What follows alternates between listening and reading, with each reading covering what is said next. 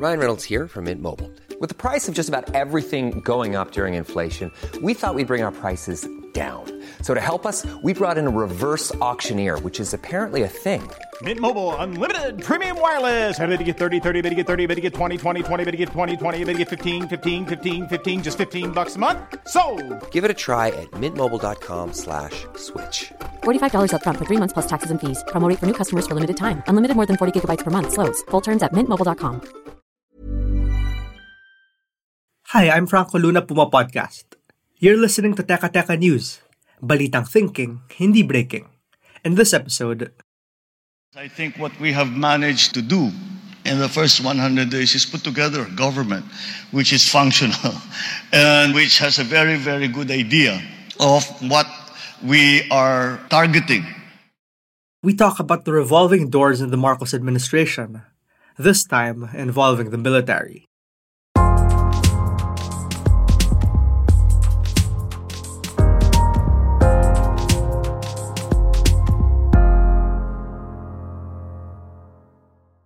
You just heard President Bongbong Marcos speaking to the Manila Overseas Press Club in October 2022. At that time, he said he was presenting what he said were the biggest achievements of his government's first 100 days. But the cabinet he's working with today looks a little different from the one he had back then. Here's defense spokesperson Arsenio Andolong. From the past, we've had such things happen already, and it has not affected the morale and welfare of our troops and our employees at the DND. The AFP is a really a professional organization, and it will run regardless of who commands uh, the AFP. It's the same for the Department of National Defense. It started with rumors. But the rumblings grew louder. And one day, Department of National Defense officer in charge Jose Faustino Jr. abruptly quit. Faustino said he resigned after he learned, only through the news and social media at that, that a new military chief was taking over. This new AFP chief is General Andres Centino, replacing Lieutenant General Bartolome Bacarro. Believe it or not, Centino himself was sacked by Marcos in August last year. So really, he's the comeback kid. And the president later named COVID 19 vaccine czar Carlito Galvez to replace Faustino. Then, National Security Advisor Clarita Carlos stepped down from her post too. President Marcos said she found the post too political, and he appointed former DILG Secretary Eduardo Año in her place. So Faustino, Bacarro, and Carlos. That's three new high ranking security officials all in the same week.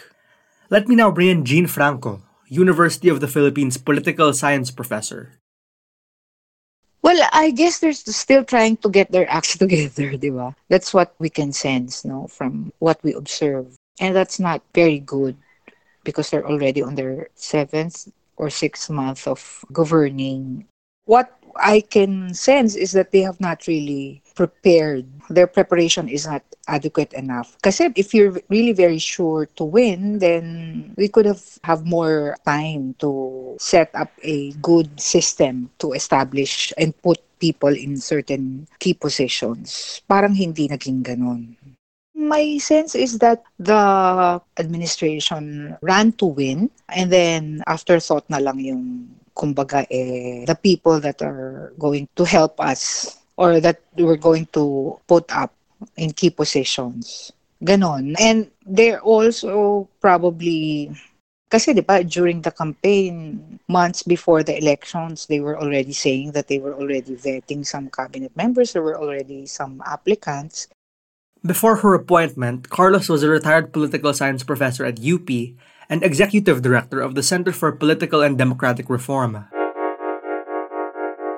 Carlos said she wanted to bring in the perspective of a social scientist to national security issues. But she says there were forces in government that were moving against her.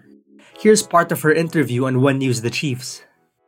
Kasi ako, I don't know how to play this game eh. May katangahan ako dyan sa ano eh. the games that these people play. I'm just a political scientist.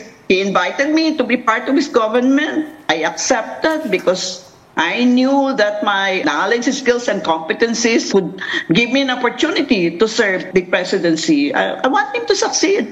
I want the Republic of the Philippines to succeed. Pero nung nakita ko na na untenable, atras ako. Diba? bang gagawin ko? Di ba? We're pausing for a quick break now. When we return, more on the national security implications the new appointments might bring.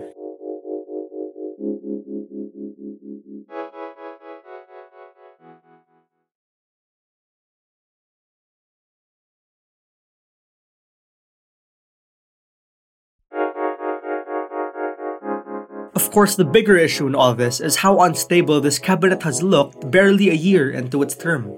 Remember, Marcos also had to let go of former Executive Secretary Vic Rodriguez in the wake of the sugar fiasco in September. On the campaign trail, Rodriguez was his gatekeeper. Everywhere Marcos was, he was there.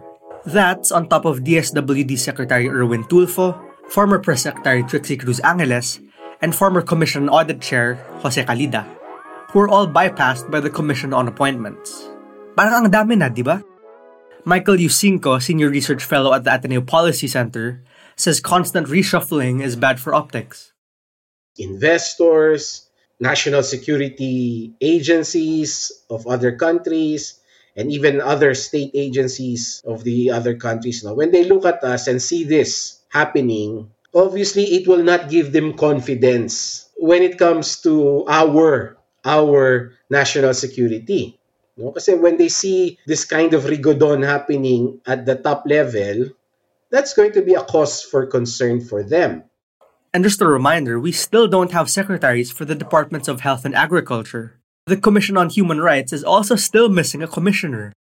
And Michael points out that national security is more than just bringing in the best military minds just from the perspective of national security, I think replacing Professor Carlos was not helpful for the president. No?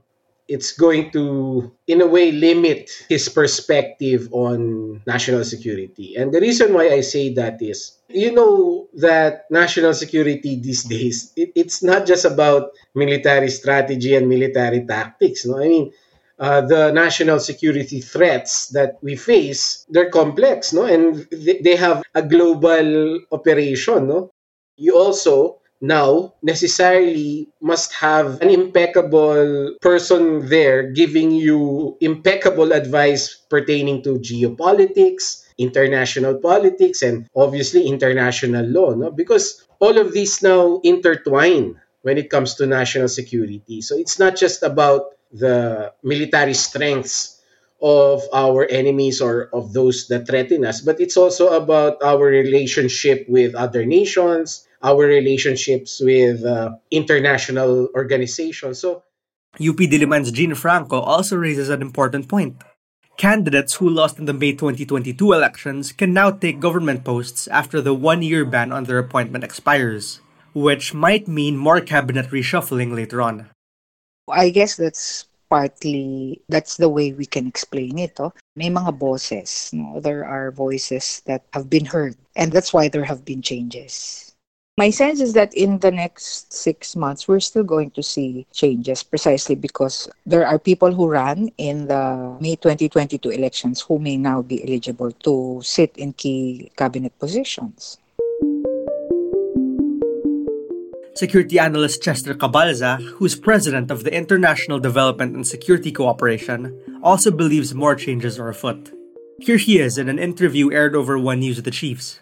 I think the appointment of General Galvez as Secretary of National Defense is on concurrent capacity, meaning to say that it's acting and also is still with the peace process, meaning yes, to say that he can still be replaced what is tricky right now is that there were uh, several changes over the weekend, uh, in the past two weeks. And it just so happened that these changes happened in the defense and security sector, which is very crucial because we know for a fact that in uh, the defense and security uh, sector, that shows stability in the government. Once you see changes, definitely it would cripple, or if not, it would shake the government.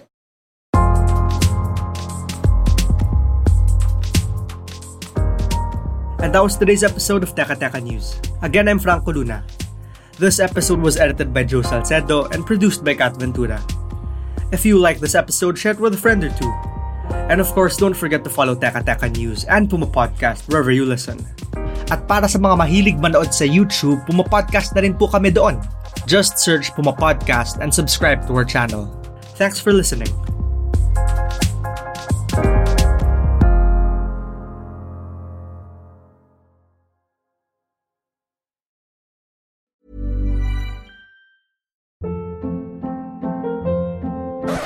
Hold up. What was that? Boring. No flavor. That was as bad as those leftovers you ate all week. Keke Palmer here, and it's time to say hello to something fresh and guilt-free. Hello Fresh. Jazz up dinner with pecan-crusted chicken or garlic butter shrimp scampi. Now that's music to my mouth. Hello Fresh. Let's get this dinner party started. Discover all the delicious possibilities at hellofresh.com.